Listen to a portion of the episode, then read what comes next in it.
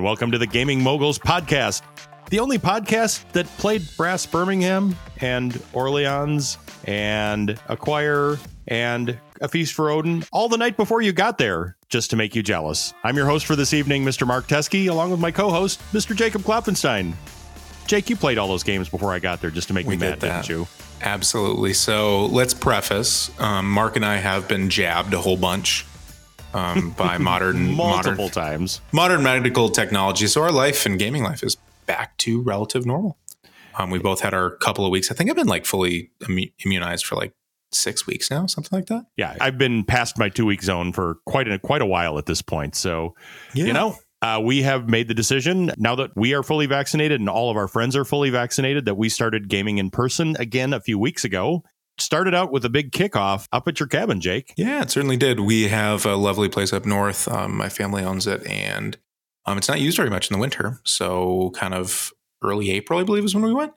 And it was cool. Had about 10 people up there, and it was just really fun. Played games the whole weekend, and it was great seeing everybody for the first time. Felt really weird being around people that weren't in my family and playing games. Realized how out of gaming shape I was. And the joke of the evening was Mark regrettably couldn't come up until Friday, and we were up there on Thursday. So, we joked that we played every single game that Mark wanted to play the night before. So we wouldn't be playing it for any other times for the rest of the weekend. And it was a jolly good time to make that joke. Oh, such meanies. Yeah, I think actually the last time we all got together as a big group to game was uh, last, you know, early March last year, about five minutes before the pandemic hit. So I love the fact that we kind of bookended the pandemic with a Jakey Fest up at your cabin.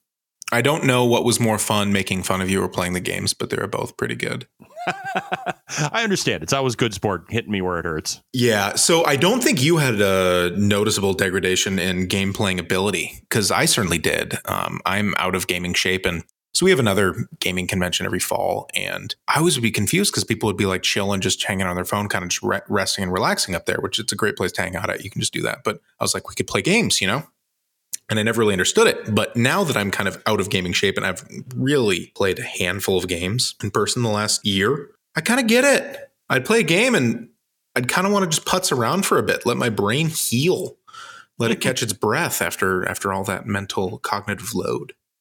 Well, I, I certainly can see that after a couple back to back games, Jake, you, you you're breathing a little less heavy. Like I think you're kind of working, you're running yourself back into shape. I, I hopefully am. And last night when we played games together, I did bat a thousand on the two games that we played with both wins. So I think I'm maybe not back in full gaming shape, but I'm at least I'm getting there. Well, so that was my, actually my whole play up at Jakey Fest because like I kept gaming all throughout pan- the pandemic with my family, so I stayed in pretty good shape.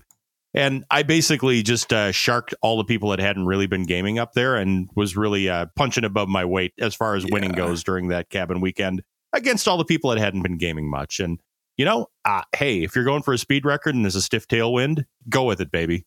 Don't complain. Heck yeah, let's do it. So, this episode uh, will be very game focused because we've played a whole bunch of board games over the last weekend and the couple of weeks since we've been back together. Well, and that'll be a really nice contrast over the last few weeks where you've heard us talk about nothing. Yeah. Yeah. Um, person, personally, we've both been pretty busy. I am moving into a home that Anna and I bought, and we should be moving in relatively soon. So, doing all that stuff, putting stuff in boxes. And Mark started a new job. I have. A lot of change in the Mogul studio here. Yeah, massive change. I mean, for one big thing, like I haven't actually been in a real office in over a decade. So, Yeah, that'll do as it. it turns out, I'm tired in the evening. So, there's been a bunch of times we've meant to get together and record, and I'm still kind of getting just back into the working shape. So, the good news about it is, is I think we have a lot of pent up things to talk about, and you are all the beneficiaries of that. Yes, because you'll be hearing from us a lot more. With our little catch up, let's talk about some games, dude. Let's first start off with the game that I uh, played with you guys the other weekend or the other night. And uh, I was going to be a little meaner and say that I just dominated you guys, but that wouldn't be true because I only beat John by one point. Well, and to be fair, it's kind of like a lion playing with kittens, too. My brain still hurts speaking about being out of shape. And what's that game we're talking about? It's the Alexander Pfister masterpiece, Mombasa, published locally by Eggert Spiel, upgraded with loving care by Jake, with all kinds of nifty little uh, board game geek store geek bits. Yeah, absolutely. So In Mombasa, you are investors investing in different companies that are kind of European that are focused on kind of uh, taking Trafficking all in the, human suffering. Oh, 100%. That's what we, we made it as a thing. But you're you're you're kind of, I don't know, exploiting the vast heartland of Africa for different resources. A little bit weird of a theme, but we really like it. Not the theme, but we like the game. And it's just it's been one that hasn't come off the shelf as much as it should have. And it's been really nice to circle back to it. So as Mark said, um, I got the geek up bits for it, which changed the cardboard bits to nice little tacky epoxy feeling ones, and it's been really fun. I haven't actually formally asked you, what is your opinion on this game? Oh. Do you like it? Oh, it's fantastic. Yeah, I've always loved Mombasa. I've always thought it was a fantastic game. I've always been a little intimidated by it for the main reason that I don't know that you have a real good point of reference for that game, no matter how many other games you've played. Because, in the same way that, as we were talking about an episode or two ago, the game Burano, there's really no basis for being good at it because it's so weird and different than other games. Mombasa carries a lot of that thing forward. At its core, it's a deck builder. It's like a hand builder technically because you're not drawing. Yeah.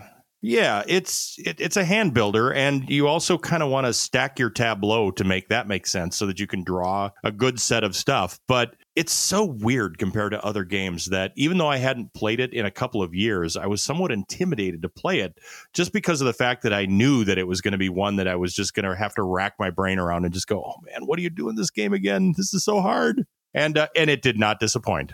Correct. And very similar to Great Western Trail, another game by Alexander Pfister, Mombasa has parts that you've seen everywhere else before. Like every individual action's not that weird. Right. Uh, maybe, maybe the book action's a little You know, weirder, but I, I Buy you, you a can card. Explain, yeah, you can you know. explain most board games. Do you have the most of something? You get some benefit for putting a worker placement spot there. But all of it in addition is greater than the sum of its parts in regards to differing gameplay. It just it feels weird and it shouldn't because if you actually just like microscopically look at each mechanism, it's not that weird. so the two things that I find really cool and unique about it is there's the first one is there's this mechanism where you lay out a certain number of cards, three to five, depending on how you've kind of expanded your tech tree, if you will. It's not really a tech tree, but it kind of plays out like that. And Sure. you get three to five cards. And then based on those three to five cards, one of the things you can do is you can take benefits if you have the most of most cotton or something like that. But the thing is, you have to spend some of those cotton at some point in order to like buy cards. So there's this weird timing thing in there that if you choose to spend and buy something first, then you might not have the most cotton anymore. And somebody else who didn't think they had the most cotton can go claim that most cotton award. So the order that you stage your actions in is super, super, super important to maximize what you have placed out in your hand. Yeah, completely. And and that thing's kind of weird too. If you do make a stab at being the best cotton guy and it turns out that you're not even close to the best cotton guy, that like kind of changes your whole plan for the game and you have to pivot a lot. But also at the same point, the another thing about the game that's really hard, and maybe we're gonna hit that with your next point, is the way that you play out your cards in a tableau. They're each Oh, yes. associated with their own that was my discard pile. point. Yep. So you can't see cards that much intrinsically to the game. There's seven rounds and you're always picking up one stack of cards. So there's a non zero chance you play a card and just never pick it up for the rest of the game. So then it becomes really tactical of what you're going to pick up, but it's it's weird.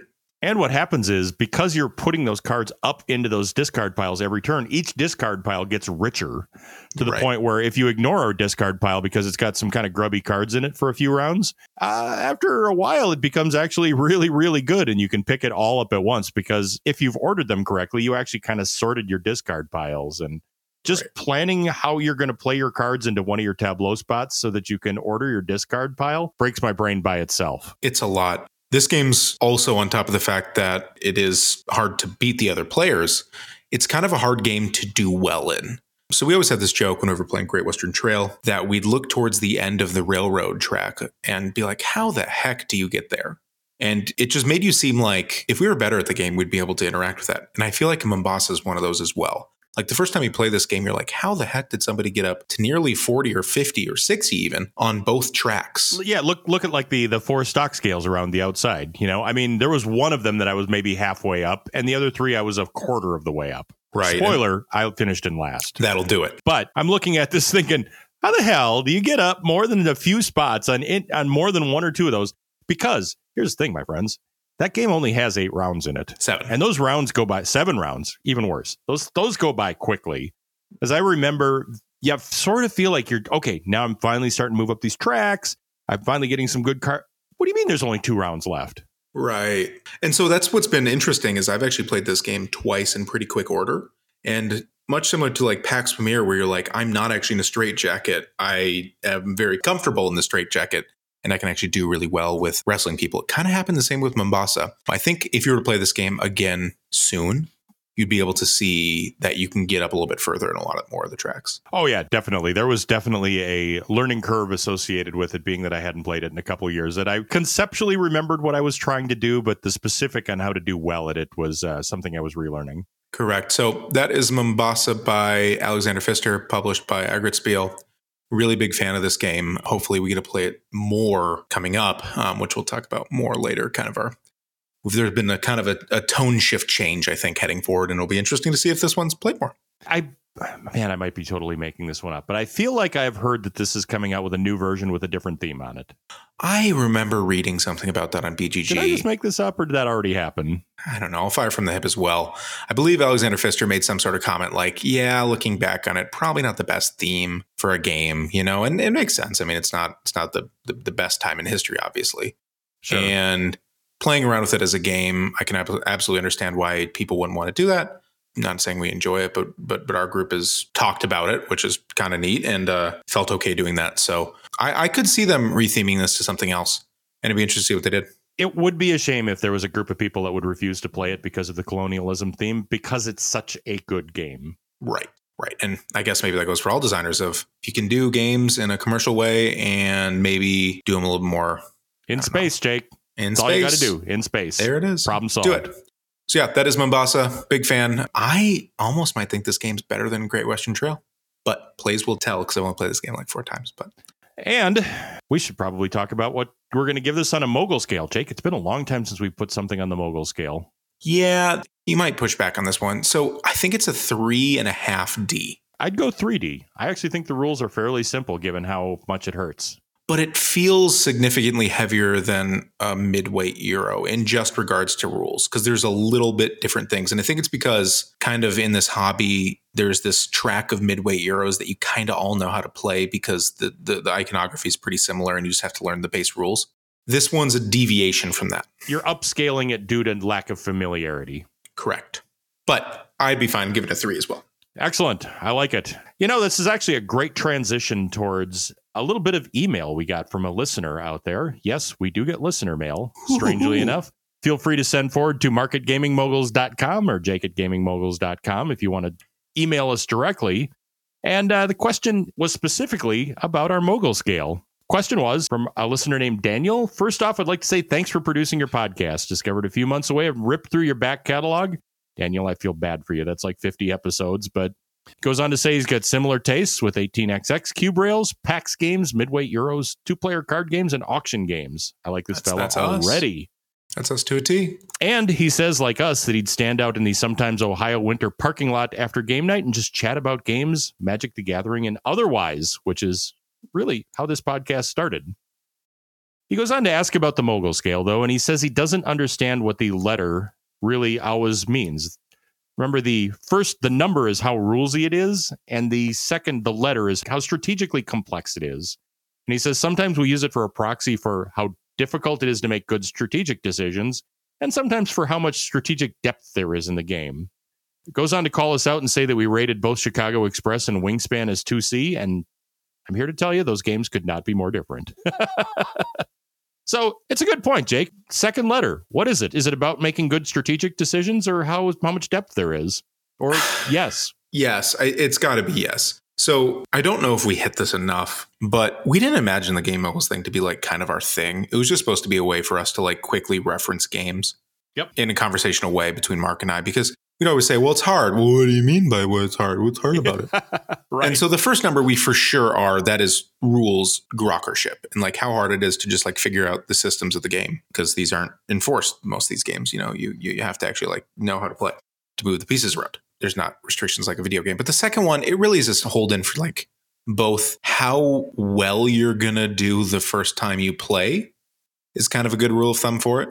So, like for example, for like an A game, like we'll talk about some in a bit, you're probably getting close to like the strategic depth of that game the first or couple times that you play it, at least with what options you have available to yourself. but also it does mean like kind of I'm not going to say replayability, but something along those lines of uh, how much there is to plumb down in the depths to explore. Yeah, because right. there are certainly lots of A games that are real replayable. Right, and and and I think the other thing too is these numbers are not a, a merits based number. Like being a five D is not better than a two D or whatever. They're just uh, kind of subjective ways for us to define the games. They're different styles parameters. of games, right? Which appeal I mean, to different styles of players.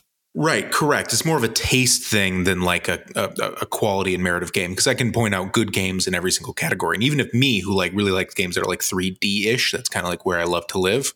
Mm-hmm. I can name some stinkers in there, you know, and oh, I can yeah. mention some games that are great in 1A, and whatever, you know. Well, like, hey, we definitely have our favorite niches too, right? Like 1E is not my thing. Right. It just and it's really never going to be. But you know, I know a lot of people that that's their favorite place to live is the games that have few rules and massive decisions. So I would say for me, the answer is yes. It's both. It's both like strategic difficulty to understand like like how to play the game and also how much replayability and like depth and strategic depth is there. What would you say? Yeah, it's kind of shorthand for when you sit down at a game. How quickly do you get past that point of saying, "Man, I don't know what to do here"? Right. Like last night, what was the first thing I did when I sat down my first turn in Mombasa? I looked at it and I went, I have no freaking clue what to do. Right.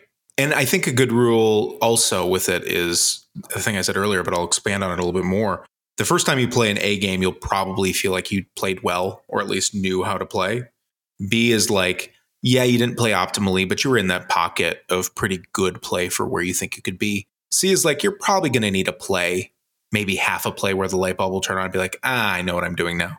D is usually a player two at least before you really understand what's good in the game. And we're not talking about meta stuff, we're meaning like how well the Great Western Trail example of how far down the train row did you actually go if you were trying to do that, for example. And then E is like it might take weeks, months, even years to figure out just or what all the depths are in that game, right? Or never. I mean, has, any, yeah, has, yeah, has totally. anybody plumbed the depths of Go? Right, exactly. Some computer probably somewhere, and and maybe even with D two, add a little bit more plays to that. Yep. Than than that, but that's that's that's kind of my where, where I view it. Where how long it takes for you to kind of understand what's going on. For sure. So anyway, uh, Daniel, thanks so much for writing in. And uh, if you ever find yourself in Minneapolis, I think you'd uh, fit right in with our game group. So hit us up and join us for a game or two. Absolutely. I would like to talk about the other game we played last night, which has been a game that's been in kind of hot rotation the past few weeks for sure. Uh, that game is Hallertau by Uwe Rosenberg, uh, published locally by Lookout Games. Hallertau is a game about farming in Bavaria. Jay, sit down. I know you're shocked that Uwe Rosenberg would put out a game about farming in Germany. Completely. It was just unlike anything else he's ever done, a real deviation from the norm. And Hallertau being the area where they produce some of the most famous hops in Germany. Does this game have beer in it, Jake? No, sir, it does not. It does. You have a brew house. But is there beer? There is. I mean, it's abstracted, but yes, yes, there is a building called a brew house in it, and that's about the closest the game ever gets to beer. But having said that, it's a it's a farming game where you're trying to produce a number of resources every game, and you're trying to cash those things in to improve things. So Euro, so Uwe Rosenberg. Yet somehow this one manages to feel fresh and different than all of his other games, while also obviously having throwbacks to a lot of the things he's done in the past. Completely. So this is a huge box, right? This is a huge, expensive, heavy box. It's stamped expert all over the front of it. Nothing for noobs. Get out of here. noobs go away. Having said that, might be the least expert expert game out there. Like I think as Uwe Rosenberg big box games go, this one is easily as the simplest rule set. So I actually might put back on that.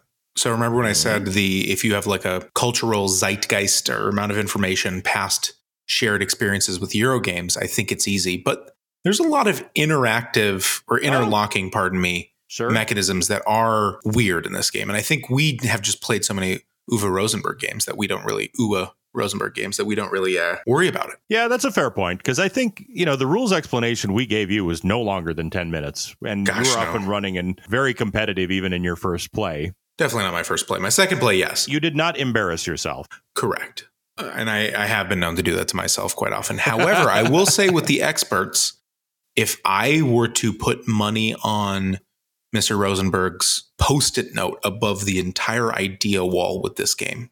My idea would be the KISS kind of uh, idea of the keep it simple, stupid mentality with this game. It really feels like a return to form to other games that have less but do more. Sure. Meaning back to like a throwback to a simpler AKA Agricola time. Correct. Maybe even uh, at the gates of Loyang as well. Yes, for sure. Yeah, and, and, I think the way that it is more evidence in that of there's more cards in it, and they're a little bit lucky, which I think we can talk about in a bit. There certainly is a random factor here. Yeah, Yes. um, but there it, it feels more a deviation from the completely open, very deterministic caverna type idea of all of the different buildings are out there. You're definitely drawing for cards, and certain cards will benefit you, and certain cards will not.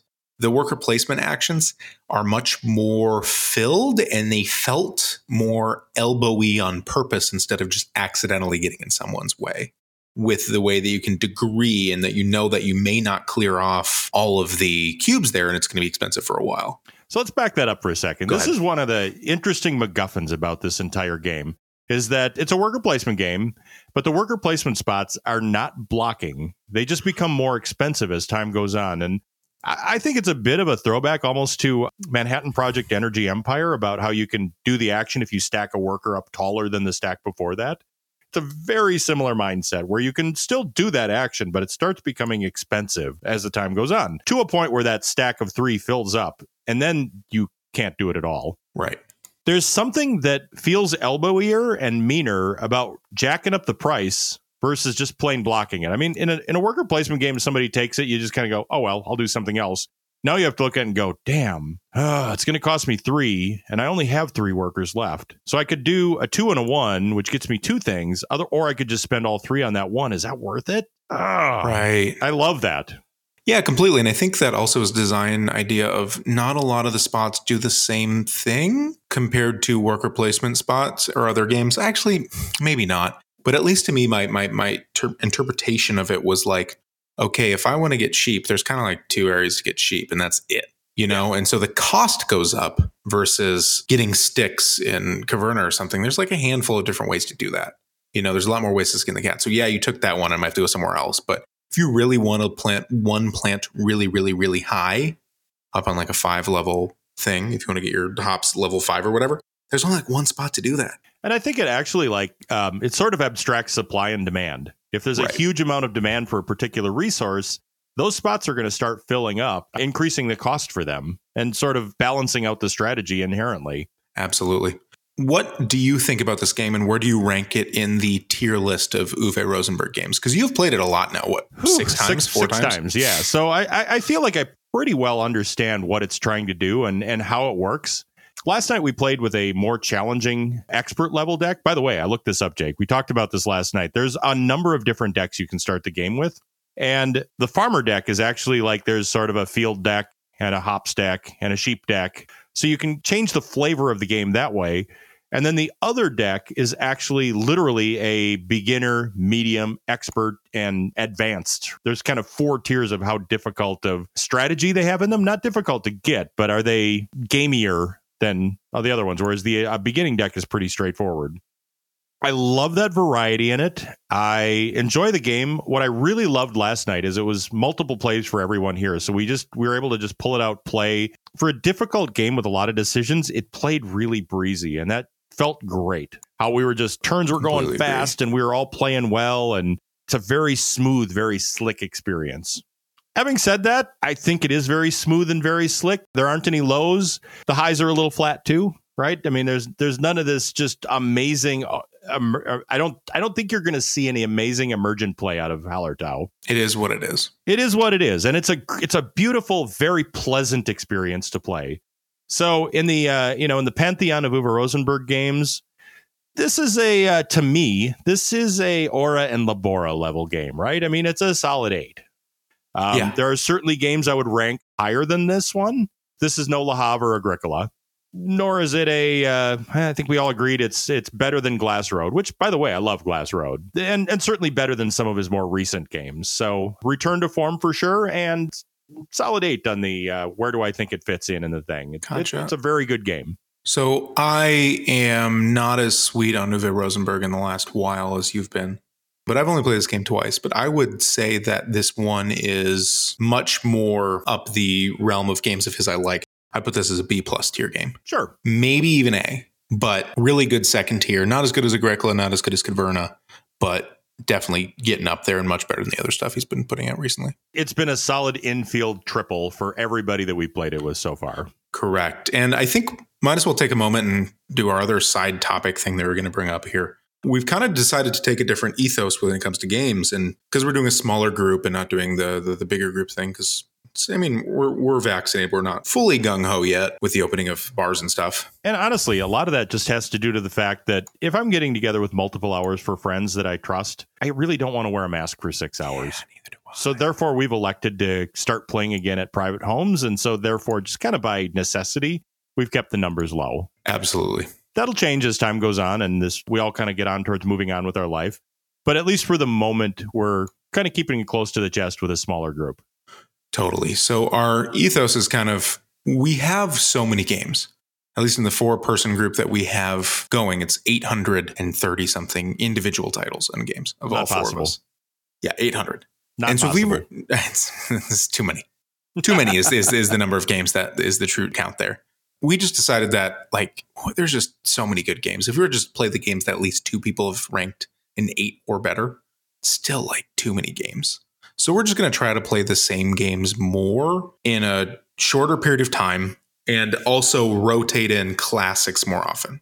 So, like, for example, the last couple of weeks we've played Viticulture, we've played Great Western Trail, we've played Mombasa, we've played Hallertau a bunch. I haven't because I've been gone for a couple of them, but it's definitely a different ethos than kind of the we will always do a game rules teach at the previous game group that we used to do. Yeah, it's more a notion that we're sort of settling in on our greatest hits album, and because Yep. we haven't played together in a while, and we're getting back into shape, and there's a lot of these favorite games, we realize we should we should probably start out with some of our favorite games first before we start trying out some other things. So you know, Hallertau has certainly reached that greatest hits list. Absolutely. It's been really fun to play. So that's kind of our ethos. And I think you will hear more confident impressions on games than I think we normally do. Sure, because we're, definitely going to go deeper than we have in the past. Completely. So that is a side note on Hallertau and our ethos on games. Hallertau is designed by Uwe Rosenberg and published by Lookout Spiel Games. On the mogul scale, Jake, this is certainly strategy wise, it's a C. Up so up one side and down the other. I'm putting this on the light. It's I think it's a three C, but I'm putting it on the light side of the three C. Maybe. I might put an asterisk of Mark really likes systems and's played probably all of the Uwe Rosenberg games. So it was extremely yes. easy for me for that. So okay, I don't think we're going to argue it's a three C no matter how you chop it. No, no, exactly. And that's a pretty wide range as well. Speaking of more games, we got to try a pretty cool train game at the Kevin weekend this past weekend or a couple of weeks ago. Um, we played Erie Railroad by Benny Seaman and published by Winsome Games. I do not Okay. know if Benny's. That's just what I was going to ask you. Is Benny Seaman John Bohrer? I don't know. Um, and I don't want to be rude and fire from the hip and assume that it is because Board Game Geek did remove a lot of John Bohrer's pseudonyms. And Benny Seaman is still the person who designed this game. For sure. So I'm going to continue with that for the rest of the game. And if I sound like an idiot in a year when it turns out that this was also John Bohrer, everyone's John Bohrer, then I apologize. And we're reasonably confident that Amabel Russell is not John Bohrer. pretty sure that she's not, but not not 100%. You can never really be true. You can never really be sure. So, anywho, Erie Railroad is the unexpected hit of the weekend. Um, there's a very kind guy in Minneapolis who's giving away some games off his thing, and I've always been interested in Winsomes, and this one's always been great. So I thought I should pick it up. So swung by, picked it up, and got it to the table, not really having any expectations of what it was. I heard it was pretty good, but what you're doing in it, it is about as light as games could be. I can explain the whole game in two minutes. Everyone's dealt out a card. It's hidden. It's going to have one of five companies on it. On each round, there's going to be a card that is currently being auctioned. It's going to have two symbols on it. The options correspond with the previously mentioned five different train companies in this. Everyone's going to bid. It's a Winsome style auction. Once you're out, you're out. Whoever bids the most wins it. Then whoever wins it has two options to do with that card. They can either trade the card in, and then it chooses one of the suits to pay dividends, which then each symbol that you have in your tableau of cards with that symbol on it will pay out that many dollars equal to the total number of symbols out on the board. Or you can take that card and add it to your tableau. And it would have made way more sense for me to say those in the opposite order, but that's fine. the other thing you can do is whoever's the like auctioneer, the person whose turn it is, they can sell all of their shares of that company at that point in time for the total payout price for each one. So if there was three total symbols on the board and I had one of them, I'd first get $3 for the payout. And then if I'm the person, I could also sell that share for an additional $3, thus lowering the value of them moving forward. It was so cool. I don't know why this game worked, asterisk on that, but it was just so fun and just really felt similar to kind of the silliness of the estates with a lot less of the length and kind of investment and feeling bad and not understanding how the game works and hurt feelings because it's just a little game with construction paper. Did you end up playing this game with us, Mark? I did not. You guys had played that before I got there, like every other great game, apparently. And so, no, I, I heard lots of chatter about it over the weekend and just many, many great things about it. But well, we did play it a lot, so I'm surprised you didn't play it. The issue with it is I found it really fragile. And for what it is, I mean, it's a 15, 20, 30 minute game. Like, whatever. A game like that can be fragile. It's that light and that fast. But it didn't always live up to its uh, its lofty heights that it happened but it was it was really fun. I thought it was really neat, and it was kind of a deviation from most winsome games that I've played, where like really this could be any theme. You know, it could just be suits of cards for all that matters. You know, sure, sure. But it was really fun, and I'm and I'm going to play it sometime with you, and I think you're going to like it because it is it is a bop according to my Twitter. yeah, well, I mean, for that type of time commitment and that type of a game, there's a high possible reward, low risk for jumping in and trying it. I'm in. Yeah, absolutely. So that is Erie Railroad by Benny Seaman, published by Winsome Games, and it is officially a bop that I'm giving a 1A. Well, I think I'm going to keep that 1A train a rolling here right now. And I'm going to talk about a new Kickstarter I just received pretty recently. I got a whole box full of oinks here from the Oink Kickstarter. This one that I wanted to give a shot to was Ninja Catfoot and the Covert Action. Jake, this one's weird even by Oink standards. Okay. So it's a dexterity game using your phone. Inside this little oink sized box, and uh, you know, remember Oink has those little tiny cute little boxes, and inside that box there's a bunch of rubber wristbands. There's also a QR code for the app that runs this game, and a bunch of token chips and a string. Okay. You place a string out into an arena, basically. You put all the chips out into the middle. Then you strap your phone to your wrist running the Ninja Catfoot app. Everybody hits start at the same time. It counts down. And then your game really is to just reach in and collect the most points out of the center that you can, all while moving little enough as to not set off the accelerometer on your phone. Ooh. You have to stack them in, I think, low to high, high to low order. Yes, you can pick up like the fives first and then the fours and then threes, but you can't go backwards ever. Similar to Schwazi, do Android people have better benefits of this app? I don't think so. Much it's, like they can it, have 10 fingers versus five?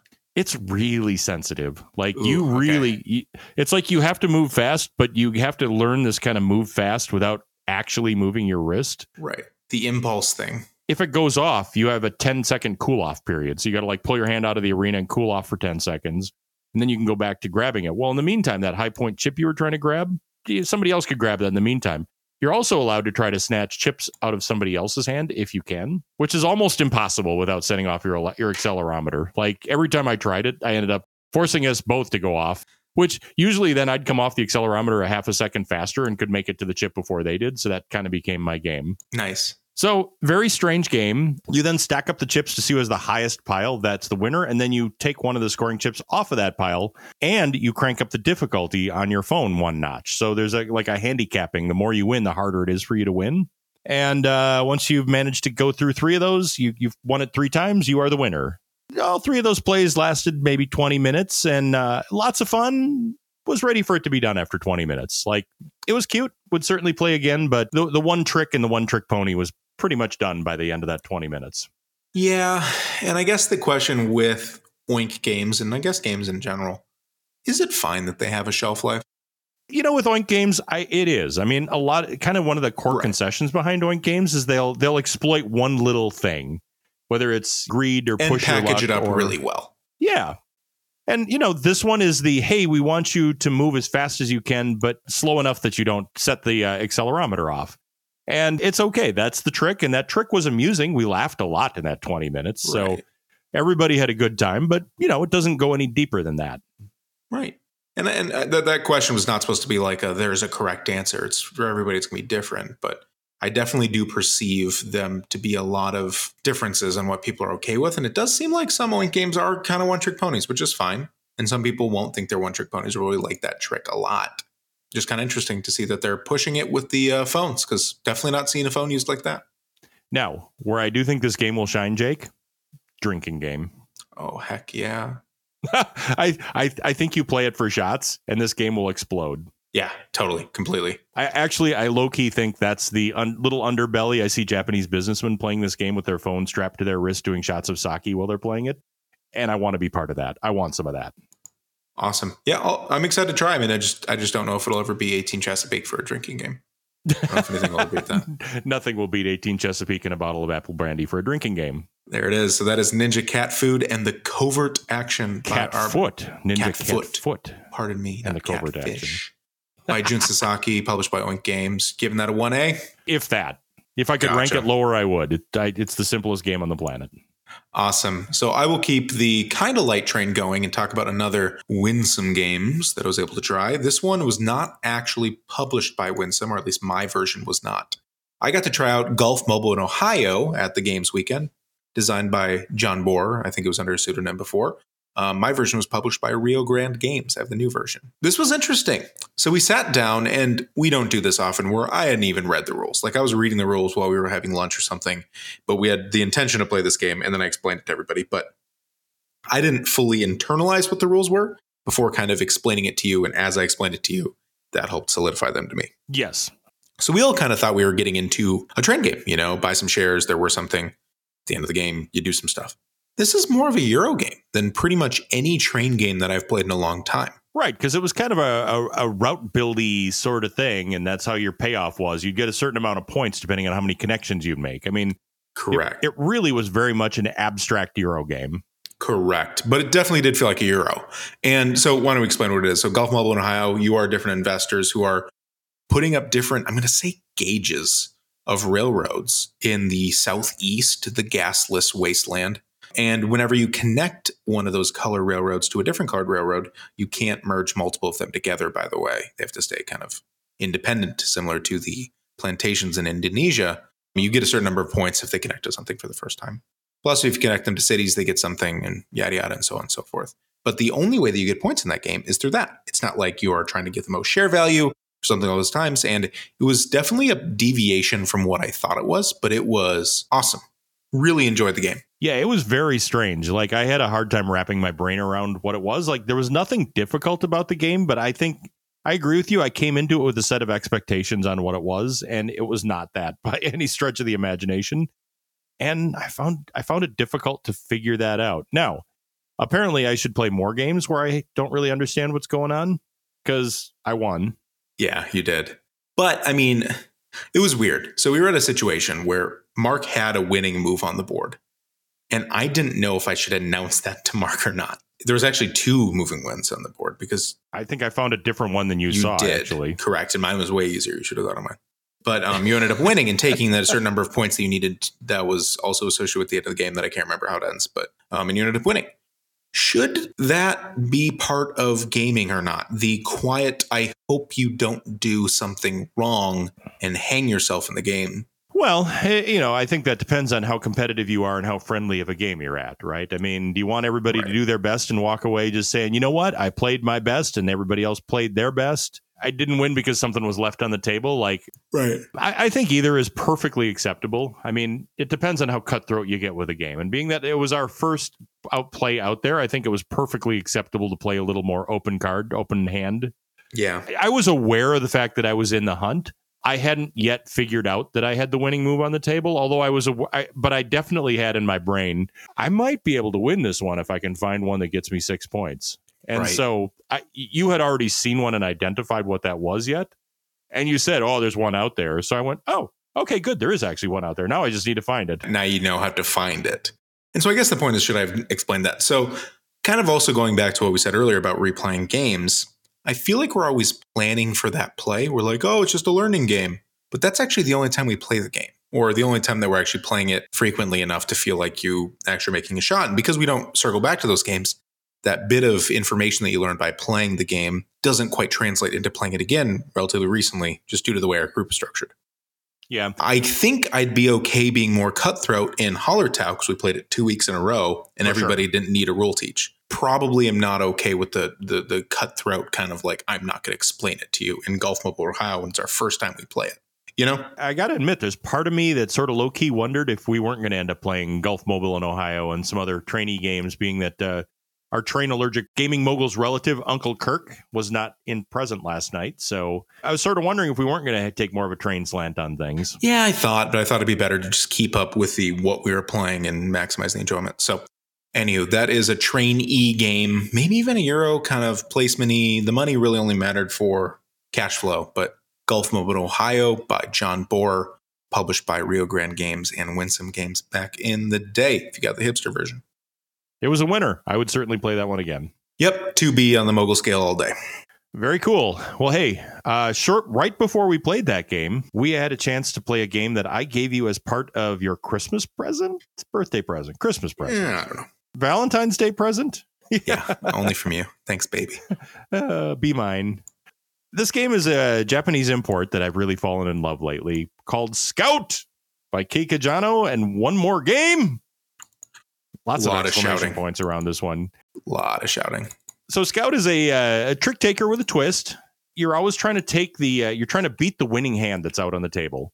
You can play basically multiples of a card or you can play runs of a card. That's kind of the only two things you can do. The trick is if you can't beat that card, you can scout it, meaning you take one of those cards and you place it in your hand. That makes the hand that you have to beat weaker for the next person down there. So the hand that you have to beat essentially gets weaker as you're fattening up your hand. Challenge is you can't reorder anything in your hand. I would say like uh, Bonanza style, right? You you have to Yep. keep the things in the right hand. So the only way that you can improve your hand is by playing random cards out of the middle of other cards or by scouting and stacking cards in that. Production is nifty. It's got these fun little plastic cards inside there that are extremely colorful. And uh, the whole game plays out in 20 minutes ish. You play basically once around the table with somebody dealing, and whoever has high score takes home the win. Jake, we never actually decompressed after I played this with you finally. What'd you think of Scout? I liked it. It was weird enough, and it kind of had that ladder style follow what was played kind of progression to teach you. So I had a shared bit of information, past knowledge about how to play well. It was cool. I think it wasn't more than it said it's going to be. Yeah, Where I think Tichu kind of goes above and beyond what it what it is and transcends to be something better. This is what it is, but in a really good way. Yeah, real quick teach to get up and play, and and I think it's one that probably translates well better to a casual group getting in and playing than a Totally. game like Tichu does. Totally. And I, I thought it was really good. Um, another cool thing about it is the cards are made of plastic, but not in that weird way that like do you remember like uh there was that phase of plastic cards in like 06 and I had some when I was like 13 and I thought they were the coolest thing ever. Well, yeah, and they actually a little too thick and a little yeah, and they didn't shuffle well. They yeah. Sticky after a while, and yeah. yeah, no, these were these were thin enough. They actually shuffle great. They feel were really- great. Really good. And I, I really liked it. I'm, I'm going to play this game more. I have yet to break off the actual shrink on my copy, but I definitely think it should be added into the small game rotation because it was sweet. Yep. I don't know that we have that much more to say about the game other than its mogul rating. This is a one A. It's a winner. Taught you the whole game and uh, very replayable. So, Scout by Kei Kajino, Kei Kajino, sure. And one more game. Absolutely. You got to shout. Keep it going. So that is that. We also got to play Indonesia in the uh, weekend cabinet gaming away. And I'll, I'll be Ah, honest, oh, Mark. Ah, ah, oh. Are you mad because you didn't get to play it? No, give me that white thing to put around my neck. You know that uh, that white bumper thing that holds your neck stiff. I just got whiplash.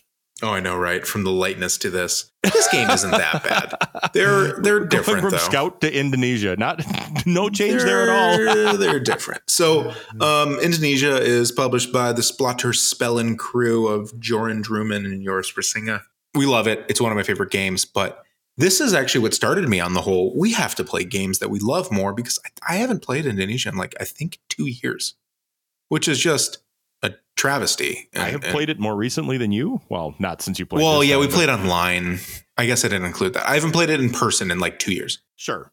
And that is too long for a game that I love this much. So, what you're doing is you're different Dutch dudes building plantations, colonizing stuff, and trying to make the most money. You know, there's different building types that you can then trade around to send to different cities in Indonesia using shipping networks, which also people you own. But the cool thing about it is there's mergers and acquisitions. So when you shove two companies together, there's a proportional bid equal to however much of that company that you own. So if it's 50 50 ownership, if I have five shares of a company and merging with Mark, who also is like five shares worth, they're not shares, but whatever. Then each of us have to bid in total in capital for the whole 100%, but we actually only pay out 50% because I only have to pay Mark out. But if Eric, for example, is buying out ours, he has to give 50% of the bid to me and 50% of the bid to you works out really cool really fun because you want to like make something good and then kind of get out. It's very venture capitally where you you don't want to be left with the bag because it's hard to make a lot of money at the end of the game. I ended up shooting myself in the foot but i was the agent of chaos who had the early merger r&d technology and it was fun to just be like well you are merging with you. Let's see what happens.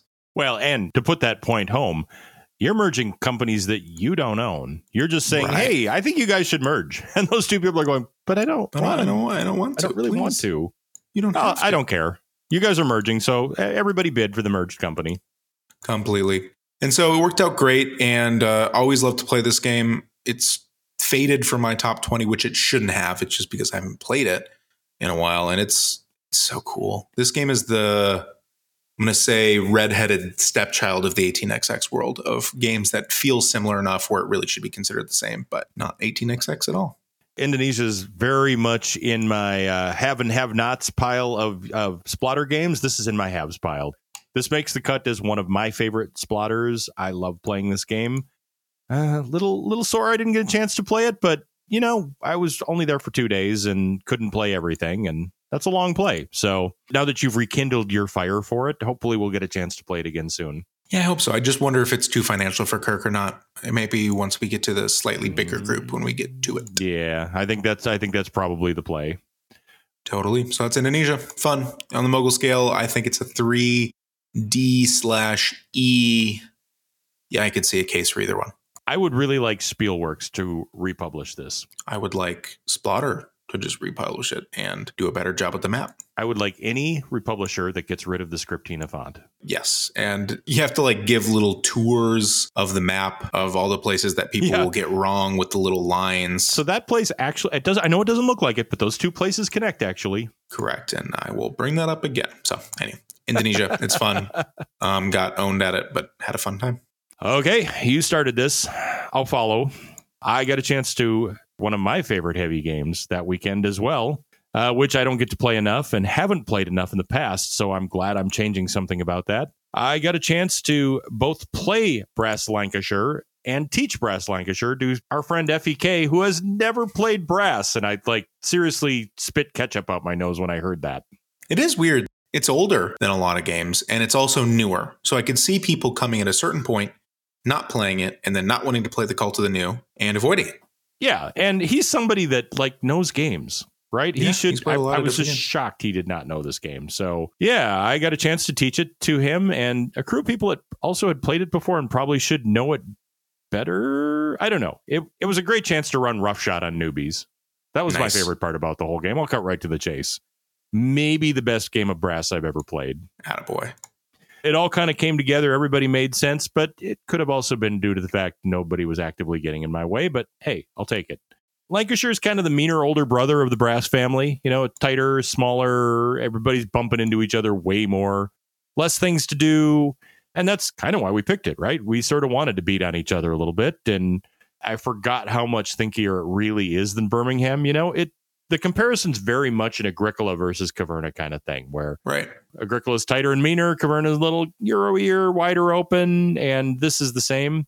But I will say, boy, if you thought Brass Birmingham was a dark board, whew, Lancashire is really dark. It's uh, it, there. There are people that I got to come in with a hot take. Okay, I might scorch the podcast. Nah, I need the gaming I'm putting this in quotes, hobby, but what that actually means is industry people to stop thinking brass is a well published.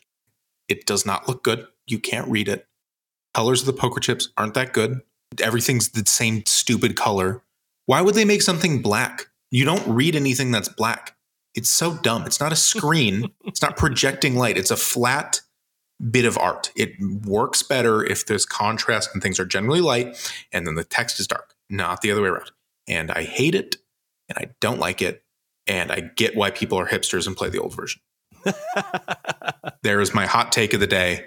And at me on Twitter, I will go down. I've made my team known. I will. This is. I will live with the consequences. Oh, Jake, you're allowed to have your opinion even when it's wrong. It is a very dark game. I totally it's understand fine. that they went with a design ethos with it, and whether that's a good design ethos or not is uh, certainly open for argument.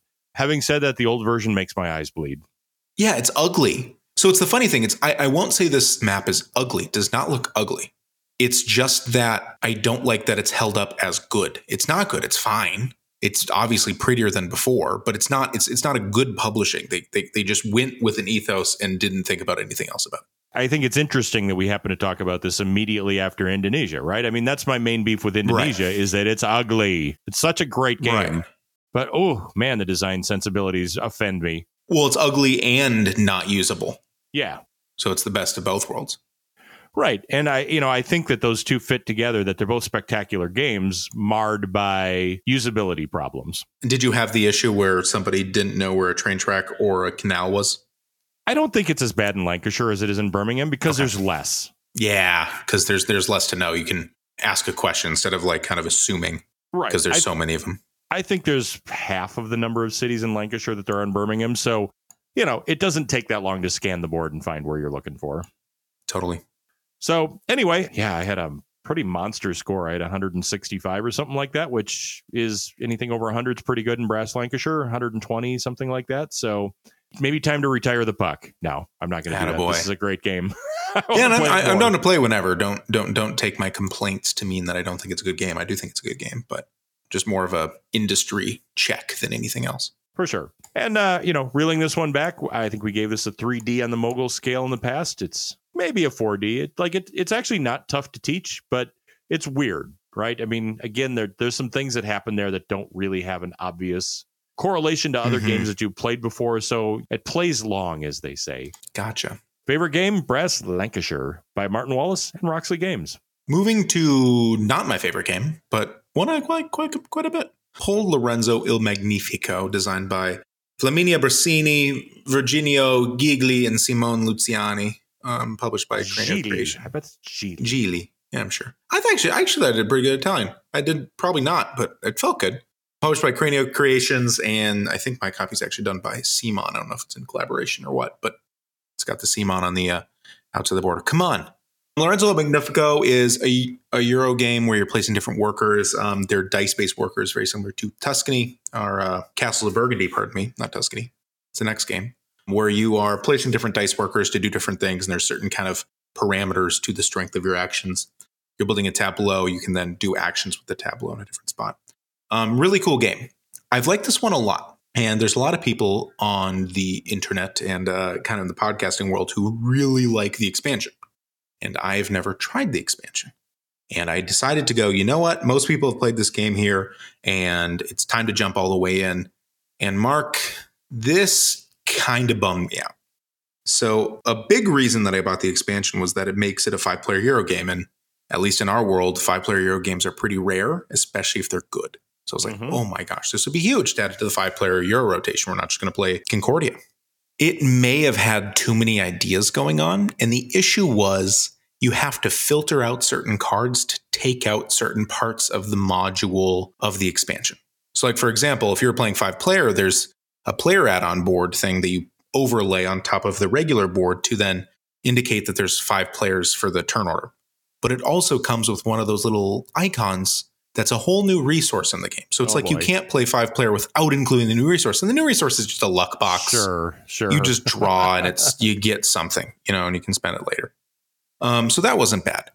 But it's just little things like that that kept on interacting with each other. It's like, well, I guess I have to include that. I have to include that. And I don't know if with all the expansions, if the juice is worth the squeeze for Lorenzo Magnifico, which is a bummer because I do think this is a great game, much better than good, but it's kind of getting maybe pushed down from worth it, which is sad.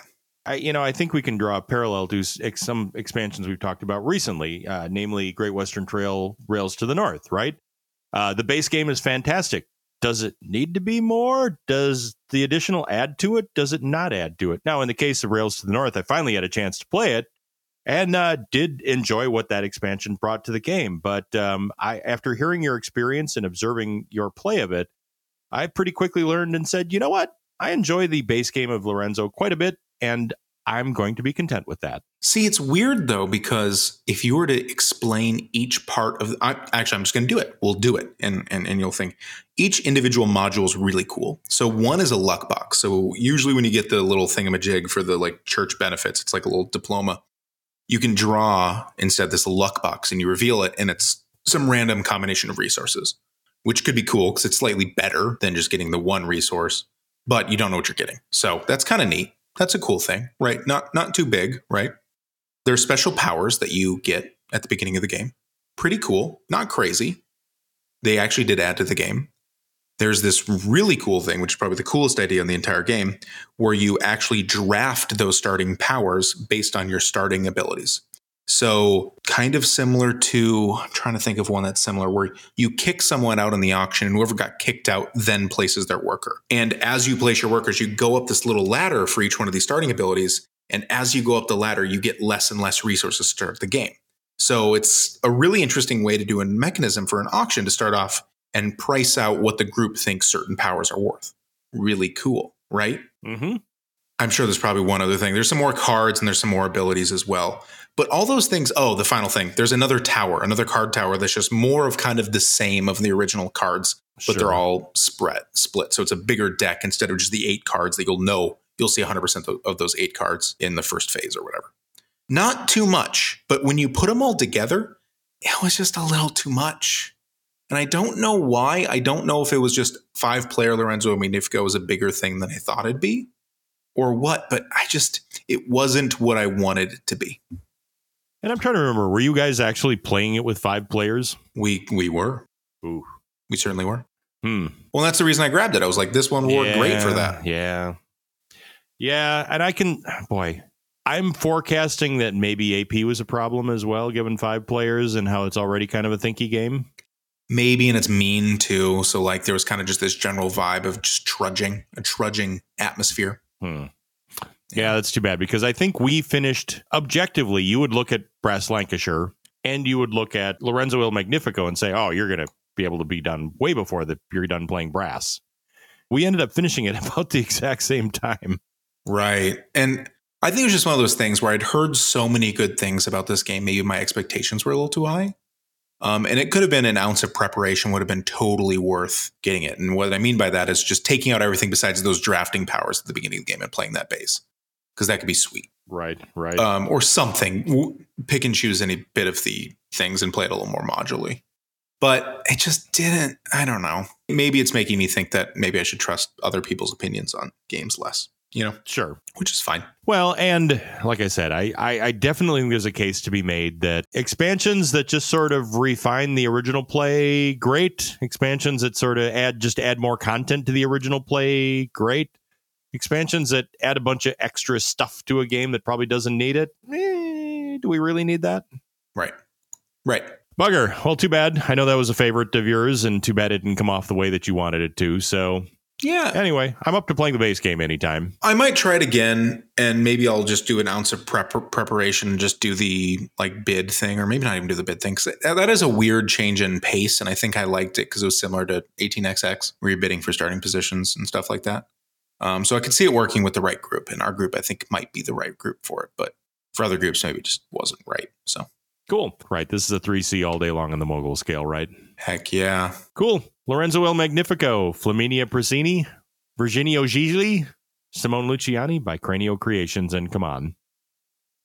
So, the other game that we have hit upon recently as we're kind of uh, playing through our greatest hits list is what I think we would all quite probably say is our favorite Stonemaier game. Jake, is it Tapestry?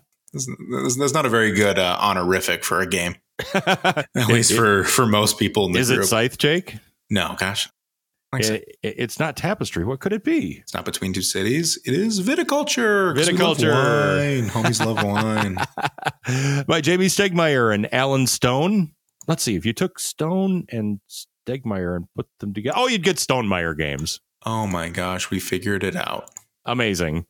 Uh, as we talked about, it's uh, now a classic top 20 board game geek game about producing wines. It's kind of got a unique worker placement system where things are available seasonally and you don't have a chance to do every action every time and you can spend up all your workers in a season if you don't need the actions for the other side or if you're just dumb and screw it up. This is one that I it was fun because like I think we all kind of got confused at the beginning. Like you were all set, locked and loaded to do a full rules explanation. We're all like, we know how to "No, play. man, we got this. Let's Yeah, it had been a while though. I was surprised that you guys didn't want me to do at least a top down. I have played it as recently as maybe November. Okay. Plus, we were bouncing around with the expansions because I have a way I like to play the game, which is with the expansions from the Essential Editions expansions with the board without the star side. Sure, and this was just a kind of vanilla essential edition. Yes. Is the variant we were playing this one. So we didn't have stars, we didn't have extra decks, we didn't you know nothing like that. So uh, that was the variant we played. We all kind of just jumped in and and went at it without a with nary a rules teach. And you know, having said that, it was a fairly high level play of viticulture, wasn't it, Jake? It was pretty easy for me to waltz to the win, but I mean, I, I guess was high level. You guys in second place. I'm gonna sound like such a douche. so the, the the goal in viticulture for those six people out there that haven't played it, um, you, you want to get to 20 points to end the game, and you know, so a single point is actually pretty meaningful in this game, Mhm. and usually it's who goes over the 20th by the most, because at the end you sort of both most people are approaching 20 towards the end, so you know it's kind of one of those that a typical typical game is like 26 to 25 to 21 to 19 or something like that Yep. and that's almost exactly where we ended up Exactly. And it, it was really fun. I think we were really racy. Um, we really tried racy as in like trying to, to race to the win, which was really fun. We were all very aware of what everybody else was doing. The drafting of the when we were going to go was really good. Would you consider this a great game or a really good game? hmm Because I do have some complaints with this game. I'm under the impression that the cards are really good, like near universally. Like it's hard to get a bad card. yeah uh, hmm. i do really really like it is it a great game And it could be that we actually have played this game maybe enough to, Well- to like actually be kind of bored of it. Yeah, and I probably do have a beef on this one, right? Because this game is highly dependent on what you draw. And if you draw poorly, you know, you have to spend a lot of calories drawing better stuff that you could be using to do better things. So I finished in last place, or very, you know, I might have been third, but point is, I was a solid six points out of first place. And the only reason I was there is that I was taking the free gravy victory points everywhere I could find them, just to make up for the fact that I had wasn't doing much at the beginning. And the reason I wasn't doing much at the beginning is that one of the things you're trying to do is you're trying to fulfill wine contracts. Some of them are very easy and can be achieved off of like a couple of small wines. And other ones are worth a lot, but they're really hard to fulfill. And you can't fulfill them until you've been raising wine for a while and until you've upgraded your cellars to produce those better wines. So, right out of the gate, I have the ability to ship like a nine point blush or something like that for a lot of victory points and a lot of residual value. But you kind of look at your head, you throw your hands up in the air and go, well, I guess I'm not going to be doing this one for a while. I should probably find a different way to make victory points. So that was hard to recover from. Yeah, and it's not like there's a market in this game. I think that maybe go a long way. Um, Sure, or just having sure. a couple of a couple of cards that you can draw from, just just to know what's coming and kind of what your options are and cycle them out and stuff like that. But it just seemed like whoever drew the most cards won, and I drew the most cards and I won. Right. Well, and you know, you had the resources then that you didn't need to go. I, I think the reason it, it's not so much that you had more cards, it's it's what those cards gave you. Those cards gave you resources that prevented you to have to take actions on the board to do resources, which allowed you to spend your actions to play those cards, which Right. then you know started the cycle all over again. Right. And then people did try to take it, but it was cool. And I have played this game 16 track times, and this game is before I tracked games, so my plays are probably in the 20 or 30 range. Mhm. Played it a lot. There's there's this is not a game that we are not familiar with. But I'm just wondering if maybe maybe I've burned through this game enough. I was thinking about throwing it on the to sale pile, but after this play, I think I'm definitely not throwing it there. So Yeah, especially knowing that a lot of people in the game like playing, a lot of people in the group like playing it and know how to play it. It, it actually becomes pretty easy to just flop it on the table and let's go. Totally. I do want to play and try the get a lot of tours strategy to just plink away and get like three points around for like five rounds and see if you can deliver one or something like that. I think that'd be a really cool way to see you win. Yeah, and I think uh, I think next time I play it with you, I'm going to try out the maybe not suck strategy. That's funny. So that's Viticulture by Jamey Stegmaier and Alan Stone, published by Stonemaier Games, and we're giving it a three C all day. Dictionary definition therein. Midweight euro, and it is a, it's a good one. Power to him. It's it's good. It's really good. Yeah, being that it's one of their earlier games too, I think it has stood the test of time very well. Wonderful. We'll have to do a nice Tuscany bottle of uh, red next time we play it. I'll bring a nice one. I do. Uh, I, I do some night want to line up a viticulture plus Vinhos 2016 night with you. Ooh, I bet you we could do a wine. I bet you there's a wine filler game too. There's got to be. I can't think of one, but there has to be. I, I, I turned around and looked at my collection. I only have coffee mixing games. I mean, there's games based on freaking mushrooms. There has to be a wine filler game. Absolutely, that'd be fun, and do a wine themed night. And uh, maybe we'd have to do them in reverse order. Start with uh, with the uh, ooh the biggest one. filler. Do we have a cheese oh, filler? Oh, that'd be good. Something with mice. Dairy Man. Dairy, yeah, there we go. Done. Dairy Man. So you got the wine and cheese going tonight. Perfect. Perfect. I love it. So, Jake, dang, this was a good time. It's been too long since we've uh, sat down and talked games and had games to talk about. Yeah, and I think uh, the listeners should get used to kind of hearing our dumb takes on dumb things because I think we're going to be doing this a lot more in the future. Whew. And and uh, talk about getting back into shape, man. Those are some muscles I haven't used in a while. Absolutely. That big one in between your ears. All right. Fantastic. Well, hey, thanks so much for joining us tonight. We're the Gaming Moguls. I'm Mark. and I'm Jay. Hey, good night, everybody. This has been the Gaming Moguls Podcast, co hosted by Mark Teskey and Jake Klopfenstein. Please find us on iTunes, Spotify, Google Play, Stitcher, or TuneIn. Feel free to join our Board Game Geek Guild, guild number 3431. Find us on Instagram and Twitter at Gaming Moguls. Or reach us via email, jake at gamingmoguls.com or mark at gamingmoguls.com. If you like the Gaming Moguls podcast, please tell a friend. Thanks for listening.